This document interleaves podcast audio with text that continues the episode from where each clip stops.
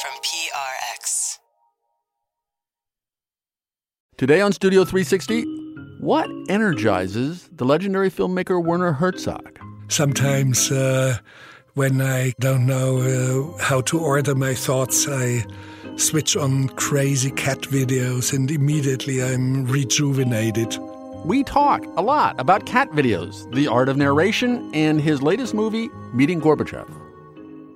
Plus, from the first time you heard this song, it was just absolutely mind melting.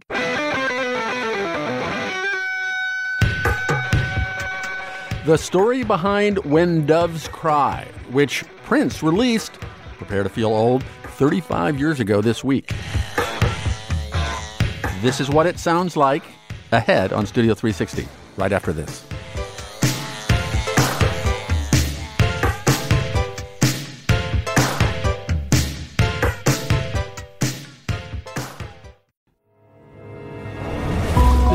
This is Studio 360. I'm Kurt Andersen. and I'm sitting on the steps of the Lincoln Memorial. This first level of garden. This is Thomas Jefferson's vegetable garden. I'd like to have the roasted chicken, please. Very well done. Editing is all about timing. I try to get a little bit away from the actual subject. You must get sick of your own voice, right? Studio 360. With Kurt Andersen.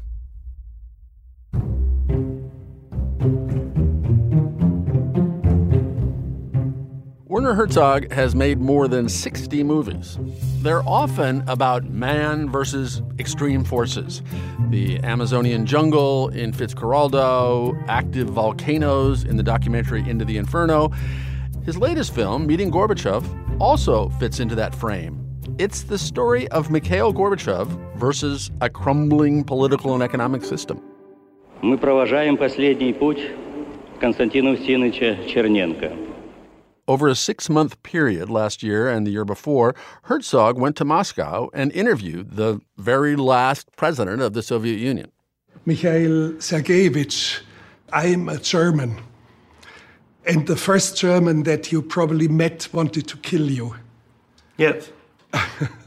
yes. Herzog and a co director, Andre Singer, combined interviews with lots of archival footage to tell the story of the one Soviet leader almost everybody in America and the West liked, even adored. And the film is all held together by Herzog's signature narration. Here, his home village as it looks today.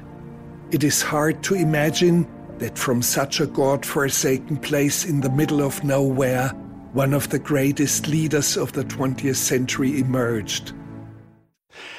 And Werner Herzog is here with me now to talk about meeting Gorbachev. Sir, welcome back to Studio 360. Thank you. Thank you for having me.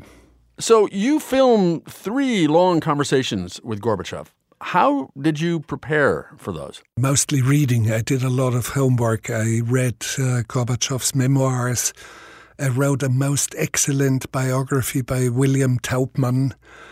Otherwise, I arrived without paper in my hands. I didn't have a catalogue of questions Aha. that I would rattle down. It was just a conversation from man to man carried on by curiosity. Wherever it was going to lead me or us uh, was unknown. The the film talks about how Gorbachev is beloved and considered a hero by many Germans. And obviously, being a German, a West German at the time, you must have paid keen attention to the Soviet Union at that moment. Sure. And among other things, when Germany's reunification was somehow abandoned, given up, the real, real big thing about reunification is it came without bloodshed, it came without violence. Gorbachev allowed it peacefully. His predecessors would send tanks in and, and suppress the liberation movements of, of countries like Hungary, Poland, East Germany, you just name it. Czechoslovakia. Czechoslovakia, it's just that was the attitude of the Soviet Right. Union. And Gorbachev was completely different in his approach. And East and West Germany had been separate countries for essentially your entire life. It just must have seemed, being a 40 odd year old man, having never known anything else, impossible that, that, that this was never going to happen. Yes, I personally believed I would not see it during my lifetime. something of that magnitude would take much more time. Uh, history would be slow, but I was surprised. And when the wall came down in 89 and reunification happens, as you say in the film, so quickly, crazily quickly, what was your feeling? When I heard about the wall coming down, I was in the southern tip of South America on a mountain, and with five days' delay through shortwave radio, I heard that the wall had come down, and it's this kind of joy and this shudder of elation uh, has never left me.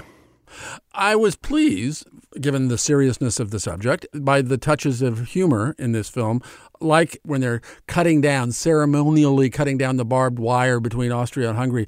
And, and you spend a long time showing uh, this bit of the Austrian nightly news that night. I'm going to play that clip. Visibly for the entire world, the Iron Curtain started to be lifted. However, Austrian evening news was clueless about the magnitude of the event. Their lead story was about slugs. It's very funny because they advise you to fill a bowl with beer, and slugs, as lovers of beer, would crawl it, get drunk, and uh, you could harvest them in the morning. And then, under miscellaneous, much later or so, the anchor woman comes to mention that the Iron Curtain was uh, was being lifted. so it it points to that sometimes uh, news are completely clueless. Yes. In other news, the Cold War is over. Yes. Yes. Do you feel as though humor is, is central to your sensibility as a filmmaker, as a creator?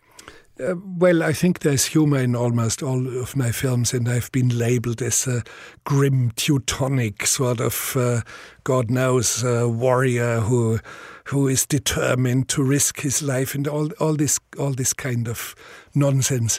So uh, what you spotted is that there's a lot of humor in Gorbachev, and of course a lot of humor in other films. Yeah. I want to talk more about your narration and how you do it. Do you begin with some rough draft or do you make the film first? No, I neither nor. I write the text spontaneously during uh, editing. And I know here I have to explain something and I write it down instantly. And in the editing room, I have a very professional microphone and I speak the commentaries right then and there while I'm proceeding.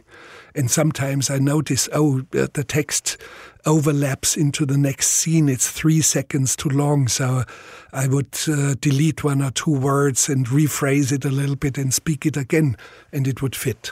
That's amazing. So, literally, as you were cutting scenes together, you're coming up with the necessary narration and recording it simultaneously. Yes, yes exactly. Yes. That's wow. what I do. That's extraordinary. Well, I realize that audiences like uh, the way I narrate, and not it's not only my voice.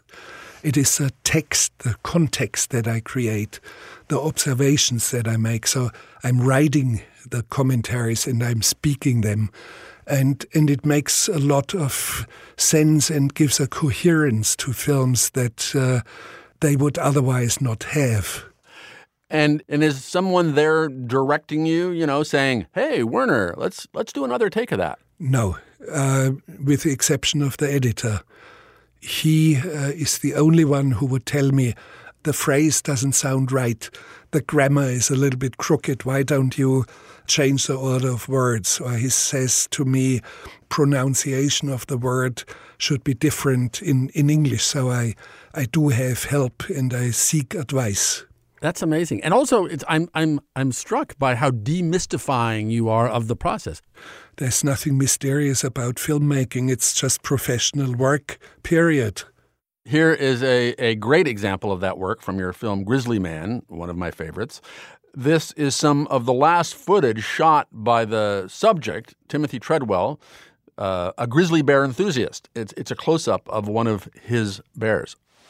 And what haunts me is that in all the faces of all the bears that Treadwell ever filmed, I discover no kinship, no understanding, no mercy. I see only the overwhelming indifference of nature. To me, there is no such thing as a secret world of the bears, and this blank stare speaks only of a half bored interest in food. But for Timothy Treadwell, This bear was a friend, a savior. In a way, and that makes the film different and unique, I, as a filmmaker, have an ongoing argument with Treadwell. Sometimes Treadwell says something very new agey and uh, how fluffy these bears are, and Mm-hmm. you've got to hug them and you have to sing to them. And and here all of a sudden I chime in and I say, here I differ with Treadwell. In my opinion, uh, wild nature is different. It's uh, chaotic and and dangerous and murderous, not fluffy like in Walt Disney movies. So I just have an argument with him. You didn't always narrate your films. In fact, in your early films, there were other people doing narrations. I th- believe it was the, the Great Ecstasy of Woodcarver Steiner uh, in the 70s that was your first, Yes. uh, first one you narrated. Here's a bit of that. Für mich persönlich ist er der größte Skiflieger, den es jemals je gegeben hat. So, what, what made you decide to start doing that 45 years ago? Well, I didn't. Yes, I didn't decide it. Uh, it was the signature of a TV series. All the other films have their filmmaker appear in the film and giving the chronicle. So, Right. not only my voice had to be in it, I had to be physically on screen as well. I hated it at the beginning, and, and then I, I thought when the film was finished, uh, I should do at least voice myself. I felt uncomfortable, but I had the feeling afterwards there was something good about it. Steiners erster Trainingssprung, 20-fach verzögert. Wow, your your voice was so much higher. Um, you know how Americans feel now about Werner Herzog's narrations. Do, do Germans hear your German narration and think eh, nothing special about that? And now, since I speak my own mother tongue, uh, it doesn't really stick out like a sore thumb. And in German, of course, yes, you, you sense that my first language was Bavarian dialect. It's like, let's say, Texan drawl. You recognize he must come from Texas or he must come from Bavaria. Right. The earliest uh, one documentary of yours that I can find that you narrated in English was Herdsmen of the Sun, which is uh, about a nomadic uh, tribe in the Sahara. This is a clip. Here in the Republic of Niger, the Wodaabe have gathered for their annual celebration of Gerewol.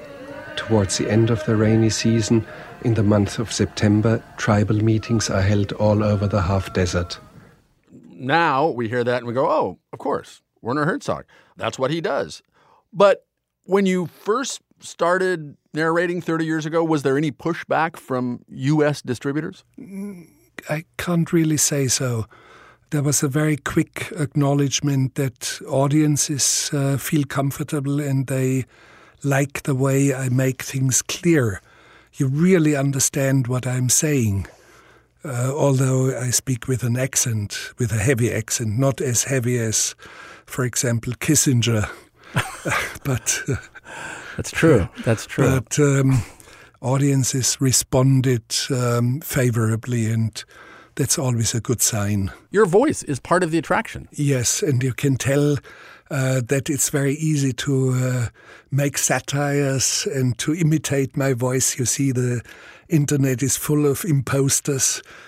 Do you know there's a comic actor and writer, Paul F. Tompkins, who has done one? Uh, do you know it? Uh, no.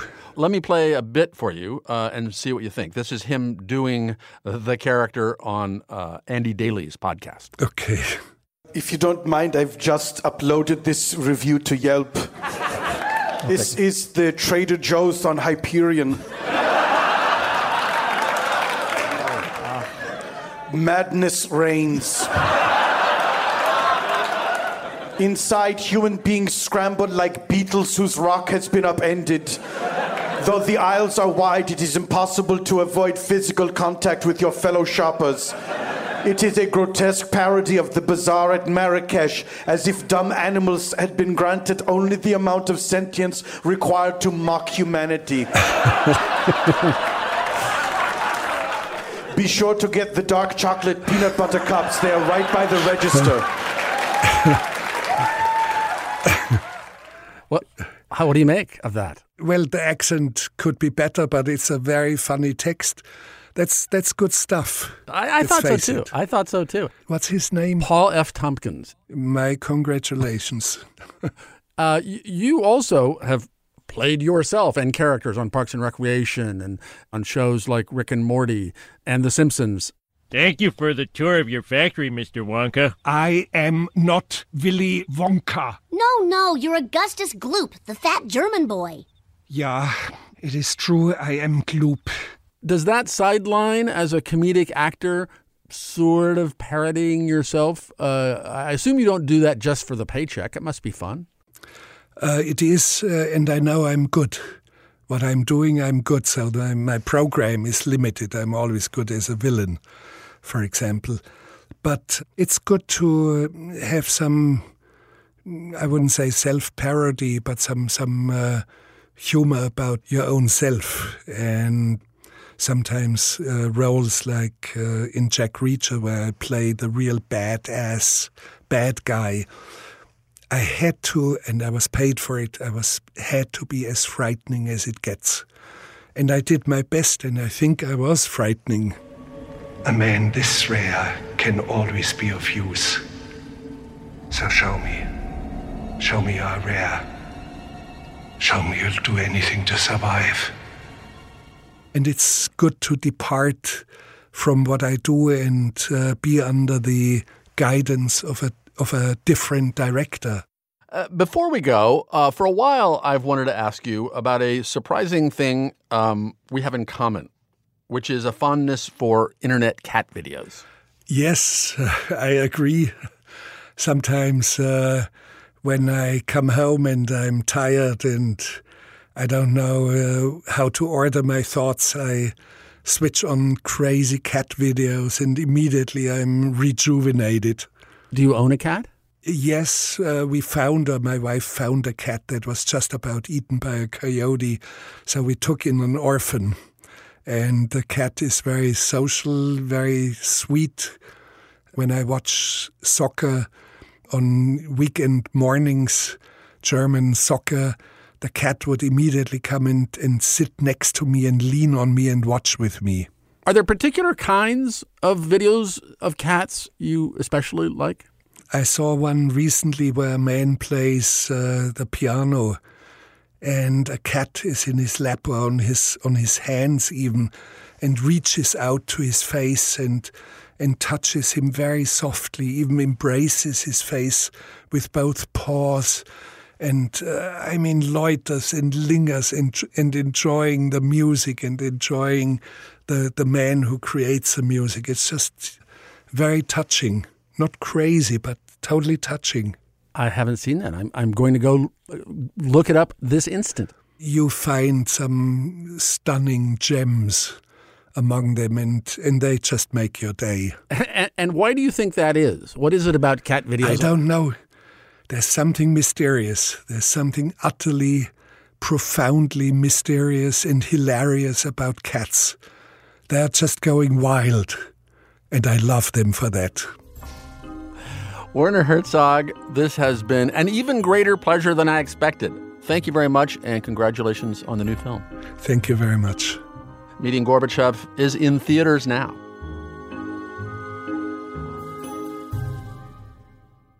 So, ladies and gentlemen, we are doing a live Studio 360. That is to say, Studio 360 with a live audience. It'll be on the afternoon of Saturday, June 8th in New York City, and you can join us. It's part of a full day of live podcasts and performances with our partners at Slate.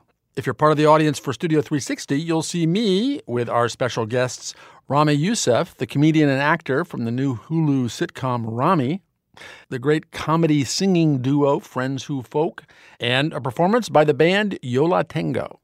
Again, that's Saturday, June 8th, and you can get tickets just for Studio 360, or you can get an all access pass for all the shows that day. Either one at slate.com slash live. Come. And coming up right now, when you're an episodic television director, you're walking into a show that has a past, it has a present, it has a future. How directing television shows is sometimes like being late to the party and hosting the party at the same time. Your job as the director is to add where you can, but the bottom line is the show still needs to look like the show every week. The A list comedy director Beth McCarthy Miller explains what she's done for shows like SNL, Parks and Rec, Modern Family, Blackish, Veep, and 30 Rock.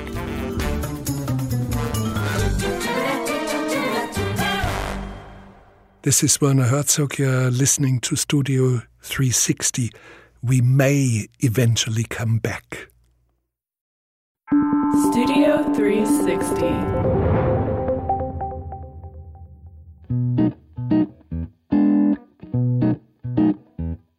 You can probably name at least five living movie directors off the top of your head, maybe 10 or 20.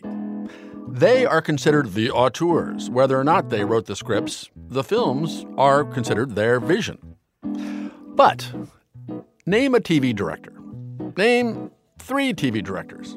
If you can name five, you almost certainly work in show business. In television, it's the writing showrunners who get the credit. But directors of episodic TV are considered more a part of the creative team. Particularly in TV comedy, directing is a very collaborative effort. Very few auteurs. I think it's very unusual when someone can do comedy completely on their own and be hugely successful at it for a long period of time. This is Beth McCarthy Miller. She is one of the directors of TV comedy. Having apprenticed in the early days of MTV, she then directed Saturday Night Live for a decade during the Will Ferrell, Tina Fey years. And the last 20 years, she's directed episodes of half the best sitcoms on television, including 30 Rock. Liz Lemon is having a party, and there ain't no party like a Liz Lemon party because a Liz Lemon party is mandatory. And Parks and Recreation. There are no consequences to my actions anymore. No matter what I do, literally nothing bad can happen to me. I'm like a white male U.S. Senator. There's also The Mindy Project, The Good Place, Brooklyn Nine-Nine, Modern Family, Blackish, Unbreakable Kimmy Schmidt, Veep, and lately, The Kominsky Method. So how's your love life? You're still seeing, uh, what's her name, Trisket? Tristan, and no. Oh, that's too bad. She was kind of cute. Well, we didn't have much to talk about. You know, she was half my age. Listen, half your age is still an old woman. Fuck you, Norman. Do the math.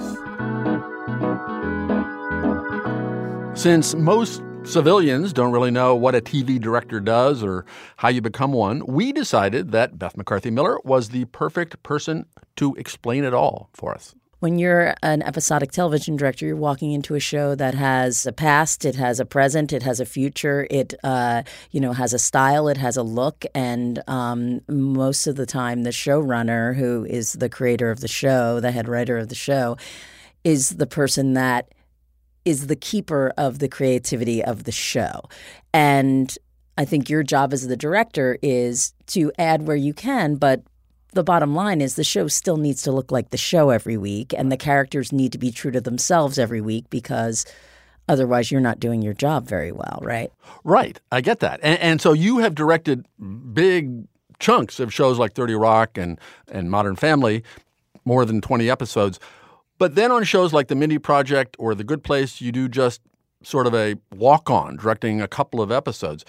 How do you get in the groove to be able to direct a show you haven't directed before? If it's a new show and it hasn't been on the air yet, I ask to get as many of the scripts as I can so I can at least read them and know who the characters are, you know, and see how they've been evolving over the season. And when it's an established show, I try to watch as many of the episodes as I can. And I also ask the showrunner to send me three of their favorite episodes. And that way I get an idea what the showrunner likes stylistically on the show, performances that he likes or he or she likes. How dare I do that? I can't believe I just said he. And did you stumble into being a television comedy director or was or, or or was that a result of your comedic sensibility or how does that happen? It was a a tad bit of a stumble. I was working at MTV and you know, MTV when I worked there, because I'm an old lady, but when I worked there, I started there in 19... 50-ish, I'm guessing. I am, I'm 55. Um, but I started as an intern in 1985 when I graduated from college. And when I started working at the studio, I got a job there that fall, was really when MTV started to make TV shows. Um, so it was kind of sink or swim. So when I went to go associate director remote control, they came up to me and said, Do you know how to AD a, a game show? And I said, No. And they're like, Figure it out. Which you was know. an MTV game, sh- the exactly. MTV game show. Yes. Exactly. Let's go ahead, Mary. Let's go back to Dead or Canadian. Okay, back to Dead or Canadian. This is 20 points. Bette Davis. Miriam. Dead. Dead is correct. It was super fun. It was a really great time, and you kind of got to explore quite a bit, which I don't think any place now you can do that. So I started directing when I was 25, and I did all kinds of stuff. I did a lot of music. I was very into music, but I was also very into comedy. And I started doing the half hour comedy hour, and I started uh, ben Stiller had a show on MTV before he had his uh, show on Fox. I remember it. It was a variety sketch show, and here is a bit of him parodying um, U2. Have you had your breakfast?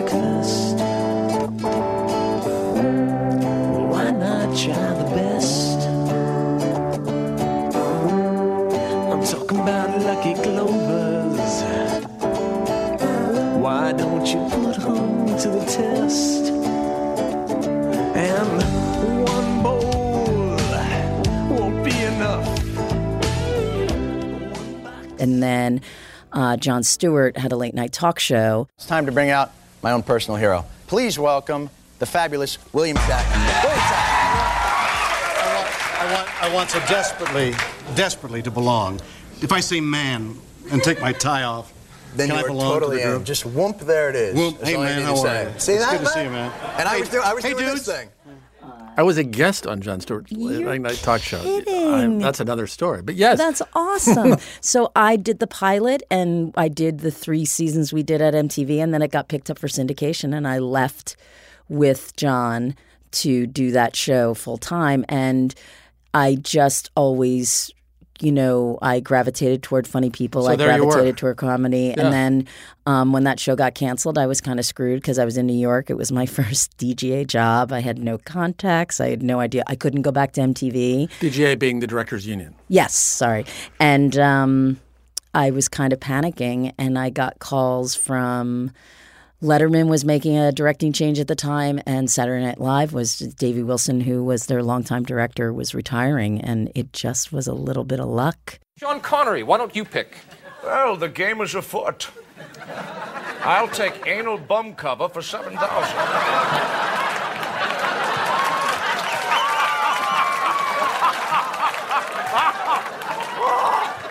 Oh, that's an album cover, not anal bum cover. I'm not going to say risk, but it was a big deal for Lorne to hire me. Um, you know, I was a little cable weasel. The executive producer, Lorne Michaels. Yes, but you know, I certainly wasn't a seasoned network television director. Right. And I was young, and he took a big chance on me. And you were replacing an old I was l- legendary dude. I was replacing a legend. It was really big shoes to fill, and Yeah. it was um, very difficult. And I was sick to my stomach a lot, but um, it was a big deal for him to do that, and I will never ever forget that. And he put his trust in me, and that it's amazing. And he's been hiring me ever since. So How did it lay the groundwork or not for doing 30 minute episodic? Oh, Saturday Night Live taught me everything. It taught me how to block and reblock sketches very quickly. You know, we we make changes between dress rehearsal and hair, air, and we also they make changes during the air show. Also, every week there was somebody new thrown into the mix, and they weren't always comedians. Right. They were politicians, and they were musicians, Right. and they were serious actors, sports and they figures, were yeah. yeah. And so um, I think it helped me get different things from different people um, and how to talk to people and get performances out of them and walk into a different situation every week as an episodic director and meeting a whole new cast of people that have a different skill set. And uh, trying to make it work. You've also, which makes sense given that you did SNL for 11 years, directed a lot of award shows Mhm. and uh, Super Bowl halftime shows, including the most famous Super Bowl halftime show of all Oh. time in 2004. Aren't I the lucky one? The Janet Jackson breast exposure. I did. Uh, Nipplegate, I think, is what they called it. a word I won't use, but All I'm right, happy to have you use it. No, it's just it's just it's my whatever fussiness. But Wardrobe malfunction. yeah, How about exactly. Um, uh, so that was kind of unintentional comedy. You could maybe call it comedy. It wasn't at the time. The FCC received more than 500,000 complaints about that broadcast.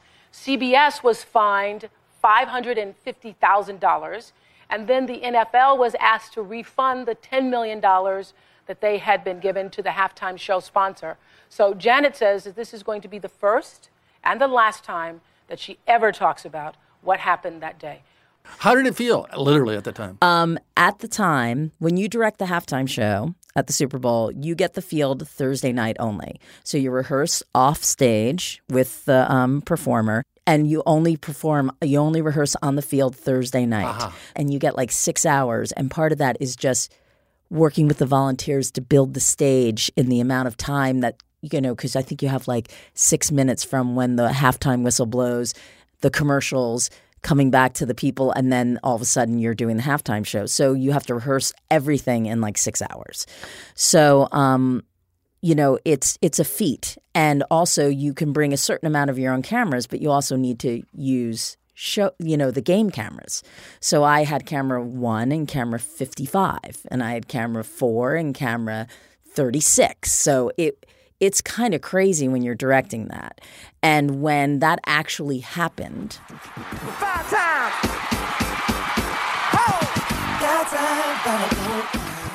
it was supposed to be a tearaway skirt that in rehearsal kept falling up falling um, it was like velcro and it kept coming apart during rhythm nation and Janet had told me they may not even do it. And i said well i'm going to be on a head to toe shot. You just let me know if it's not going to happen. So i never heard anything else. I was on a head to toe shot and i was basically cutting to that shot for like two and a half seconds then cutting to a wide shot and cueing a huge pyrotechnic extravaganza in the stadium. So I would I cut to that camera and I was looking at my next camera and cueing things and I heard everyone behind me gasp. And I was like, "What? What happened? Did I cut to the wrong camera?" I didn't even see it. And did you just carry on? I mean, it wasn't the end. Well, I finished Yeah. and we went and I rolled everything and we we got out and then everyone just sat, you know, kind of dumbfounded in the truck. Did you get any of the blame? Uh, I was deposed. Deposed, really? It's a legal thing. Yeah. Yeah. Huh. to me, it's crazy. I mean, you know, I don't know if it would be different 15 years later or not, but like that that was as big a deal as it is. Like, eh. I, you know, I I- it's nuts what it did, and it's nuts what um how it changed the future of television for quite a while. In you what know, sense? Everything had to be on like seven second Oh, delays, oh, and oh. you know, it got a little nutty for Yeah. a while after that. Yeah. It's before we had a president giving speeches where he says, that's bullshit. They're trying to take you out with bullshit. I know. God bless him. Yeah. Um, did you work with uh, Donald Trump as? I did. Yeah. How was he as a performer? I'm sure you can probably guess. No, I can't. Tell you me. Can't. He's not going to send you to jail. What did he? What did? How was he? Um, Fine. He was Easy. exactly the way you would expect him to be. Uh-huh. You would ask him to do something, he would say no, and then he'd say, This is what I'm going to do. And then he'd repeat what you just asked him to do. Oh. And I'd say, Great idea, Mr. Trump. Oh, so that's the secret to, to dealing with the president. Interesting. You should direct him as president. I think. oh, I don't think I have it in me. Um, Mindy Kaling said uh, recently in an interview that um, television seemed to be a place where lately uh, more and more women are are directing these days, as a, compared to motion pictures. Uh, is that true in your experience? That is very true. There has been a very huge shift, and there's been a very big effort by the Directors Guild of America, by um, by showrunners and studios to hire more women. Is that because we now are at peak TV with 400 scripted shows, so there's just more room, or why is that? Uh, I think because it was so unbelievably um, bad before, and there were so few female directors Really? that they have made a concerted effort to try to promote women and get more women in the director's chair. So when you started in the 90s, you were the only woman around? No, I don't think so. But I think there were very few. But I mean, there are the women that were around are, you know, out of my peers, you know, Pam Fryman is an unbelievable, um, you know, half hour director, and Gail Mancuso is an amazing half hour director. And, you know, look at the women that are doing dramas now between, uh, you know, Lesli Linka Glatter is just, she's ridiculous. But in a way, I mean, just those names, and I'm sure you could go on with a dozen Yes. more, uh, is different than film. I Yes. mean, the, the, the list of women of that stature in movies would be Yeah, you go one uh, hand, uh, right? uh, uh. But you know what? Back when I was watching comedy movies, which I loved, and I was a kind of a comedy nerd, you know, I love the John Hughes movies. But think about it: Amy Heckerling did Clueless, right? Martha Coolidge did uh, Valley Girl. There were some uh, Penelope Spheeris. who who made Wayne's World? So there were some women It kinda got worse. that were doing yeah After the 80s and 90s. and they were doing like fantastic, Yeah. amazing, very successful comedy movies. Yeah, not to mention Nora Ephron. Nora, yeah, come on. Well, Beth McCarthy Miller, this has been uh, both enlightening and a pleasure. Thank you. Oh, good. Thanks so much. Thank you. Beth McCarthy Miller is now at work directing the second season of The Kominsky Method on Netflix. Coming up, The guy could play every instrument better than anybody else can play them. The virtuosity of Prince. That introduction to When Doves Cry, some of the great rock guitar players, Billy Gibbons from ZZ Top and Slash, and a lot of guitar players have said, I don't know how he does that. I can't play that part. On its 35th anniversary, we look at the making of When Doves Cry. Dig, if you will, the picture next on Studio 360.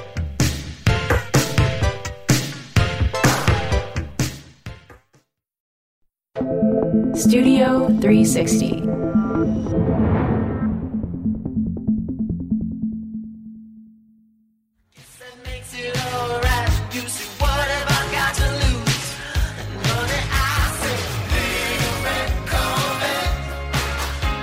That, of course, is Prince singing Little Red Corvette. When it came out, it became Prince's most successful single so far. Little Red Corvette was on the album 1999.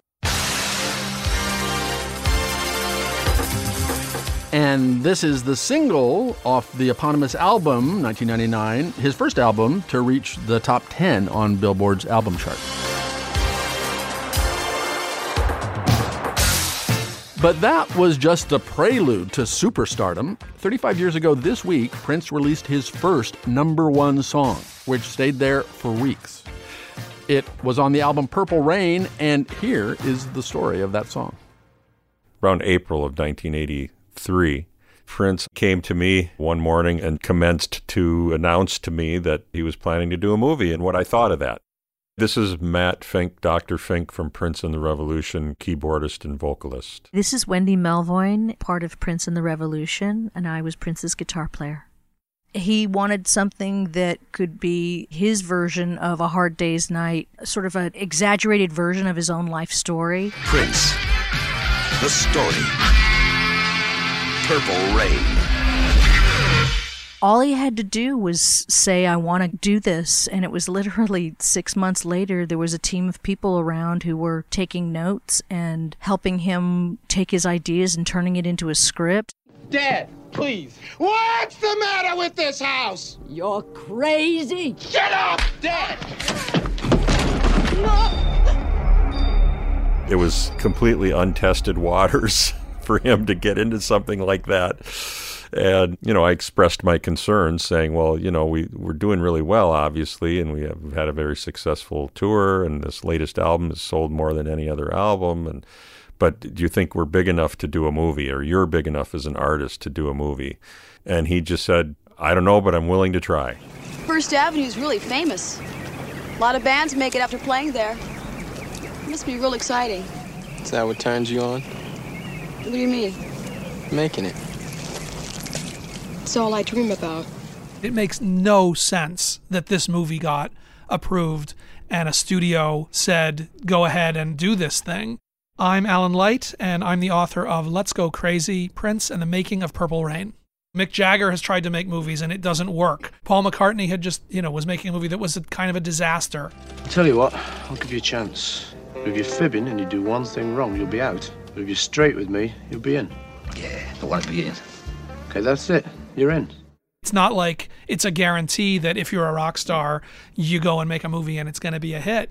Nobody believed that this was going to be such a catalyst for the kind of success that it had. Before he created the music, he lived every bit of it. Albert Magnoli, who was the director of Purple Rain, he was editing the movie. They'd been filming through the winter. The movie was going to come out in the summer.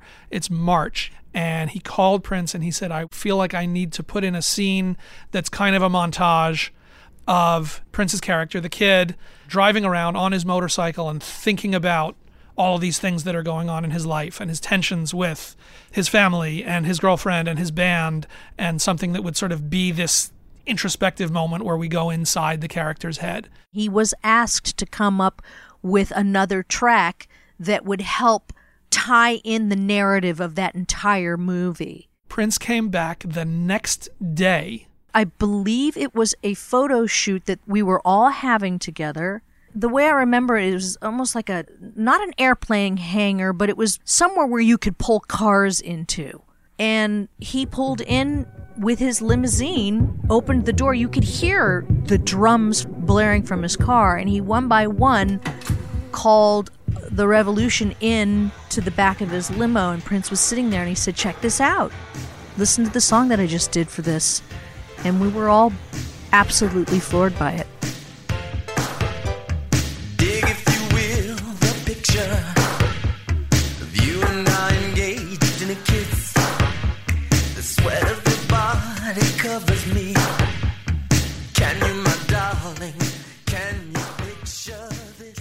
Obviously, everybody's first comment was, Where's the bass? How come there's no bass on here? And he said, I kept it out. I think it's better without. I go, Really? You're not going to add bass to this? He goes, Nope. And I go, You sure about that? you know, so I did, I was really questioning it as time went on and I kept listening to the song, I realized that that's what made it so unique and it didn't really detract from the song at all.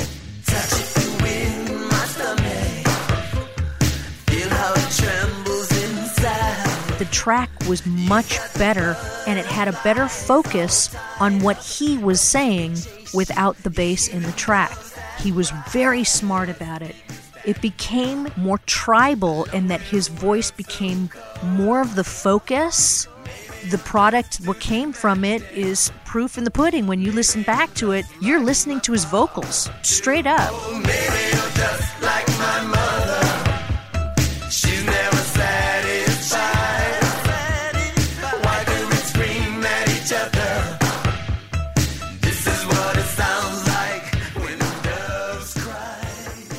A moment that I will remember for certainly all of my music listening life was the premiere, the radio premiere of When Doves Cry. It's the year that I graduated high school. It's particularly sort of vivid and neon bright in my imagination. I remember staying up, having the tape recorder set for the radio to be able to record that first playing right at midnight. And from the first time you heard this song, it was just absolutely mind melting.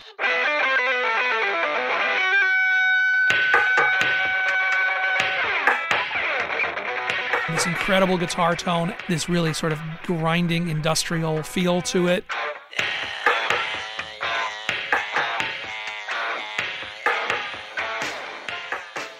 Running into school the next day with the cassette of this song and just listening to it over and over and over again.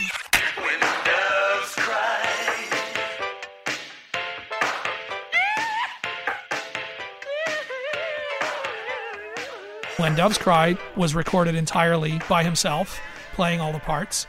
And in some ways, one of the central things about Purple Rain was he made an active decision that said, if I'm going to become a huge star, I really can't be this sort of mad genius working by myself in the basement. Every time we give you a song, you say you're going to use it, but you never do. You think we're doing something behind your back. He probably dropped it under his bike and rolled over it. There's something that's going to translate differently if I'm a leader of a band and a very willfully put together band that was mixed race and mixed gender.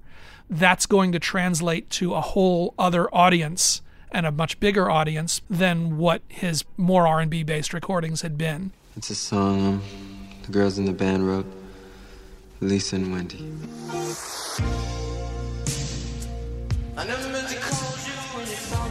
For that particular album, the Purple Rain soundtrack, half the album was recorded with the band. If he had some of those songs done that we hadn't recorded with him, he'd say, Here's the cassette, go ahead and learn it. Of course, the challenge there is the guy could play every instrument better than anybody else can play them. That introduction to When Doves Cry, that guitar introduction.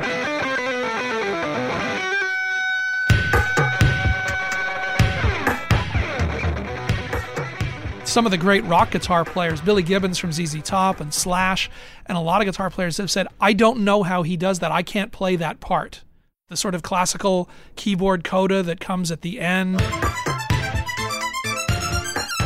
Prince took the analog two inch tape machine. He actually slowed the tape down half speed.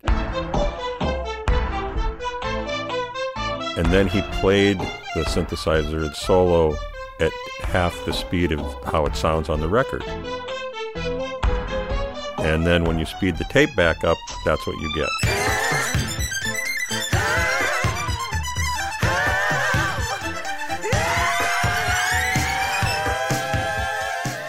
We would just learn it by ear. And if we had any issues with parts or anything, he would help out with those. Even if he was opening himself up more to trying to collaborate more, to trying to play nicer with others, there still was this sense of he was just capable of things that nobody else could do. That experience for me personally was like getting my PhD. It was the best school of my life. Just being a part of it, I didn't mind the hours, I didn't mind the seven days a week. I knew I was a part of something really big.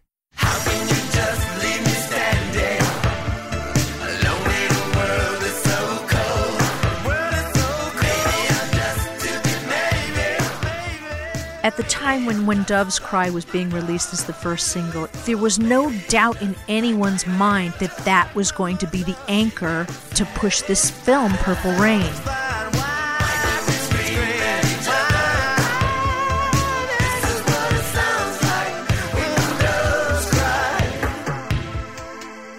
The movie made back its budget opening weekend. It was the first time in history anybody simultaneously had the number one single, number one album, and number one movie in the country at the same time. To be able to do something that's that experimental and that bold and have it be that popular and connect that universally, you know, it's just unbelievable. It takes an artist of that magnitude to be able to pull that off.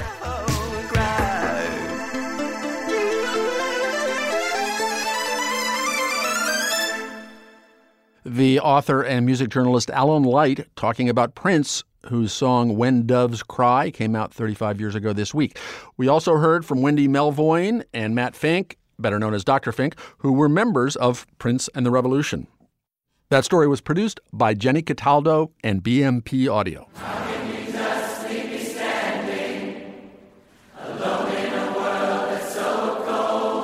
When Doves Cry has been covered in just about every genre imaginable. This version was recorded just a couple of weeks after Prince died in 2016. It was organized by a group called Choir, Choir, Choir. It took place in Toronto, and fittingly, it consisted of 1,999 singers.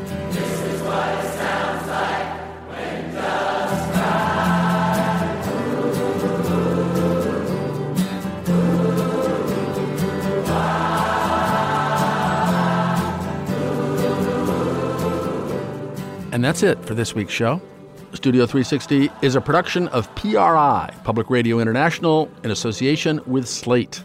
Our executive producer is Jocelyn Gonzalez. Our senior editor is Andrew Adam Newman. Our sound engineer is Sandra Lopez Monsalve. Our producers are Evan Chung, Lauren Hanson, Sam Kim, Zoe Saunders, Tommy Bazarian. Our production assistant is Morgan Flannery.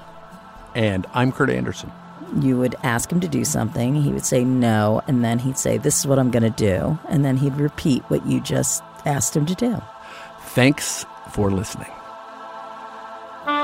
PRI, Public Radio International.